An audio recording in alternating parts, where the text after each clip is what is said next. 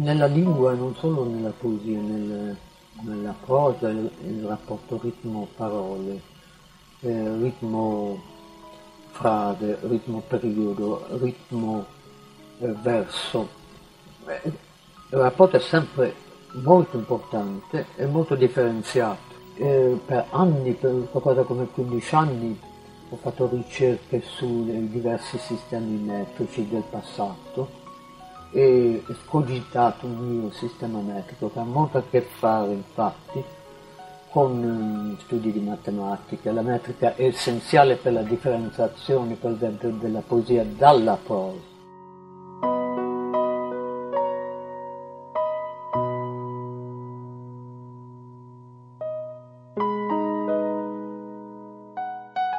Sergio Bozzola sta per pubblicare, con Franco Cesati editore, un libro intitolato L'autunno della tradizione, la forma poetica italiana nell'Ottocento, ma Bozzola si è già occupato e a più riprese negli ultimi anni della lingua poetica italiana. Possiamo citare almeno il volume La lirica, dalle origini a Leopardi, pubblicato dal Mulino nel 2012, e il saggio La crisi della lingua poetica tradizionale, che si trova nel primo volume della storia dell'italiano scritto pubblicata da Carocci. È proprio lui, proprio Sergio Bozzola, che abbiamo scelto stamattina mattina per parlare della nostra parola della settimana e la parola della settimana è metrica. Sergio Bozzola, cominciamo allora proprio dalla storia della parola, da dove viene, da quando si usa in questa accezione? La parola viene da un'espressione greca che è metriche tecne, che significa letteralmente arte del metro o arte della misura. E in effetti la metrica è un sistema di misurazione, misurazione di un oggetto visivo, cioè il verso nelle sue dimensioni, nella sua costituzione interna, la strofa, ma anche di un oggetto acustico, insomma, che si esegue mentalmente nel linguaggio verbale. Quindi la metrica ha a che fare con queste due dimensioni, che è quella spaziale e quella temporale, lo sviluppo temporale del verso e dunque tutto quello che questo implica, il, il ritmo del verso e così via. Ovviamente questa misurazione, questo metro era diverso nelle lingue classiche, nel greco e nel latino, rispetto a come poi si è calcolato invece nella lingua italiana, Bozzola. Eh, certamente la, la, metrica classica, almeno della classicità occidentale, che per noi significa quella greca e quella latina, era una metrica che si fondava sul valore quantitativo delle sillabe e non sul numero delle sillabe, mentre il verso occidentale, romanzo e appunto moderno, fino a che non entra in crisi questo sistema, è fondato sul numero delle sillabe, sulla collocazione degli accenti tonici, un sistema completamente altro, sì. Ecco, fino a quando non entra in crisi questo sistema, perché per secoli si è rispettata una metrica, come possiamo dire, chiusa eh, in una serie di forme che magari adesso lei ci elencherà o ci ricorderà, ma insomma il sonetto, la canzone, la ballata. A un certo punto però si comincia a sentire questo metro, questa misura come una gabbia. Ecco, quando succede questo fenomeno e quali sono le forme che entrano in crisi per prime? Direi che è l'Ottocento il secolo della crisi per quello che riguarda l'espressione così letteraria e poetica nella letteratura europea ed occidentale, e molto più del Novecento. In questo senso la metrica nell'Ottocento è una specie di sismografo che consente di percepire le prime scosse di questo terremoto che poi come si sa si consuma in realtà no, tra 8 e 900, il decadentismo e così via. Però si verifica appunto, comincia a entrare in crisi questa metrica senza veramente deflagrare, come se venisse messa in discussione dall'interno. Potrei fare un esempio per farmi capire. Nell'Ottocento si continuano a scrivere appunto canzonette, uno dei metri che appartiene a uno dei filoni importanti della tradizione poetica italiana. Si scrivono canzonette e per esempio un modello di canzonetta o piuttosto di un pezzettino di queste canzonette, quello che vorrei eh, indicare ora, è una quartina di, di Paolo Rolli che è stata scritta quindi nel Settecento, che dice così solitario bosco ombroso, a te viene afflitto cor per trovar qualche riposo tra i silenzi in questo orrore. Il, l'ascoltatore sente qui un ritmo molto riconoscibile, con accento tonico e atono, tatta, tatta, tatta, solitario, bosco ombroso, eccetera. E nel primo del Novecento un poeta come Arturo Graff scrive anch'egli quartine di ottonari che suonano in questa maniera. E basta, che c'è bisogno d'altro, io quando mi vedo in mezzo a troppo corredo, io che ho da dire, mi vergogno. Non si sente più quel ritmo, è come se questa forma venisse dunque decostruita dall'interno. Poi ci sono molte altre maniere con cui si fa entrare in crisi questa metrica senza veramente rifiutarla nella sua integrità. Per esempio si scrivono poesie polimetriche, poesie nelle quali all'interno dello stesso componimento troviamo forme metriche che erano incompatibili l'una con le altre, so, un sonetto, poi una canzonetta, poi un'ottava canterina, tutte parti dello stesso testo e così via. Dunque è questo che lei intende nel suo libro eh, a proposito dell'Ottocento quando parla di metrica opaca, Bozzola? Con questa metafora ho voluto indicare la perdita di trasparenza della metrica. Ho inteso trasparenza in due accezioni. Eh, la prima è quella per cui nei grandi autori, no?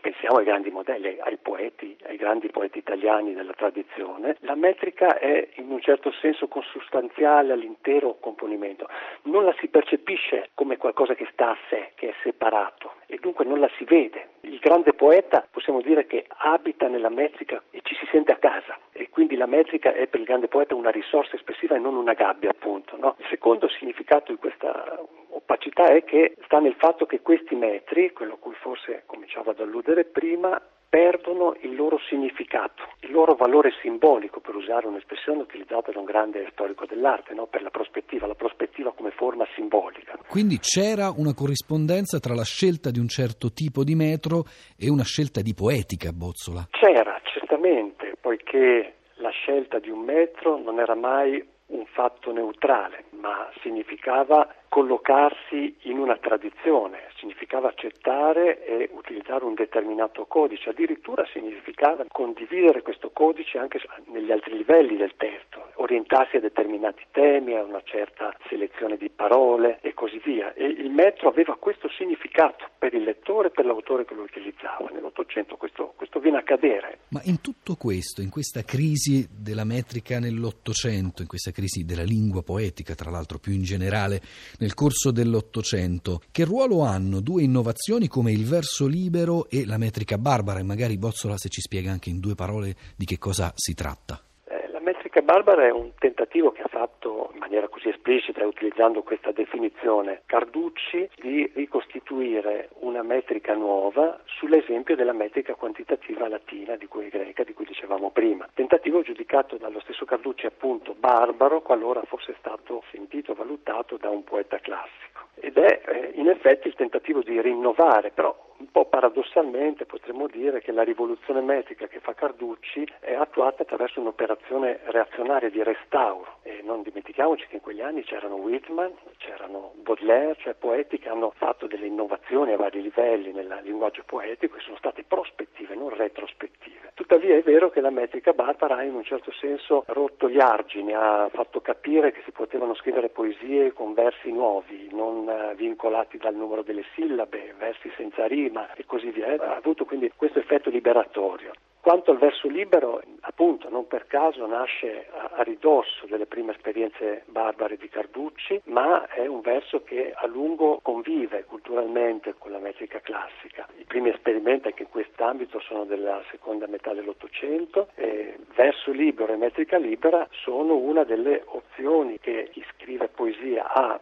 per tutto il secolo Novecento, ma tutto questo nella persistenza, nella resistenza e in un modo o nell'altro della metrica tradizionale. Lo ha detto bene Zanzotto che ha scritto in un verso delle nove etroghe questo canto che stona ma commemora norme. Ecco, dice perfettamente la, la condizione psicologica e formale in cui si trovavano molti poeti fino agli anni 50-60. C'è ancora oggi chi scrive poesie usando forme metriche, chiamiamole appunto chiuse, forme metriche tradizionali e con quale risvolto poetico questo si fa, se avviene? E come se c'è chi scrive in forme chiuse, Giovanni Raboni, Patrizia Valduga, che hanno scritto sonetti, la Valduga ha usato anche la terzina dantesca, Zanzotto che citavo prima, che mostra come la metrica classica possa essere puntata al suo punto di massima incandescenza, quasi ad un passo dalla deflagrazione. Zanzotto ha scritto un ipersonetto, un sonetto fatto di sonetti, ma su questa strada poi hanno continuato in molti, per esempio Fortini e lo stesso Raboni hanno scritto la Sestina, che è un metro antico, provenzale, che è stato importato da Dante ha una notevole complessità formale. Gabriele Frasca ha scritto una ipersestina con genio formale così vertiginoso.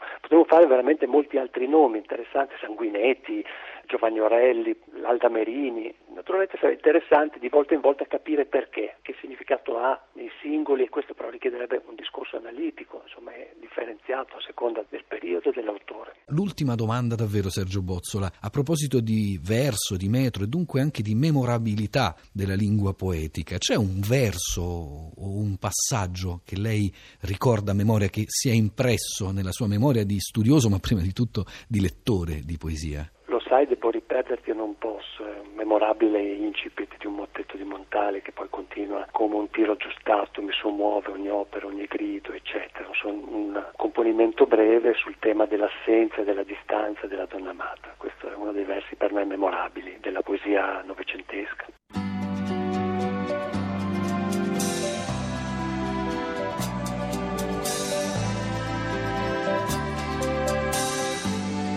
Che cos'è la poesia?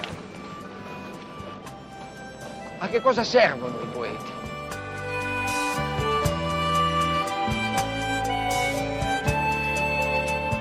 Cos'è la poesia? si chiedeva Mario Soldati e noi per provare a rispondere nel corso di questa puntata abbiamo sentito, oltre alle voci dei nostri ospiti, le voci di importanti poeti, vale a dire in ordine di apparizione di Eugenio Montale, di Edoardo Sanguineti, di Franco Fortini, di Giuseppe Ungaretti e di Amelia Rosselli.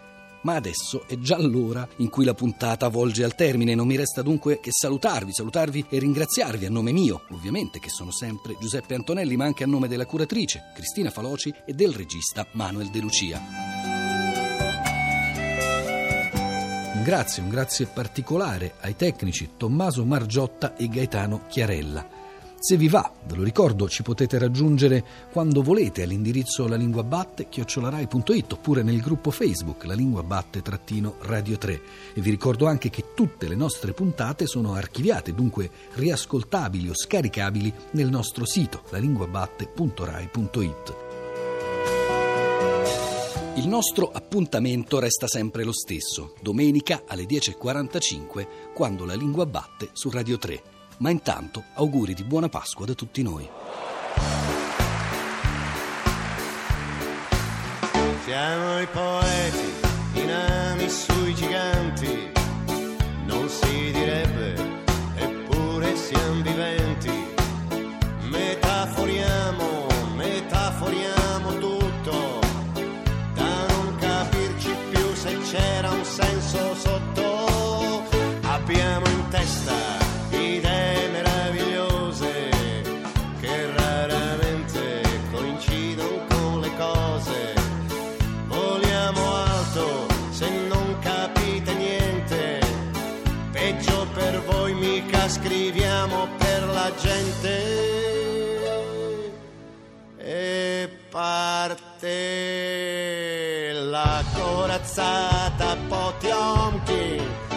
in un tripudio di bandiere festanti e si consegnano premi e si proclamano geni, gli altri tutti dietro in barca.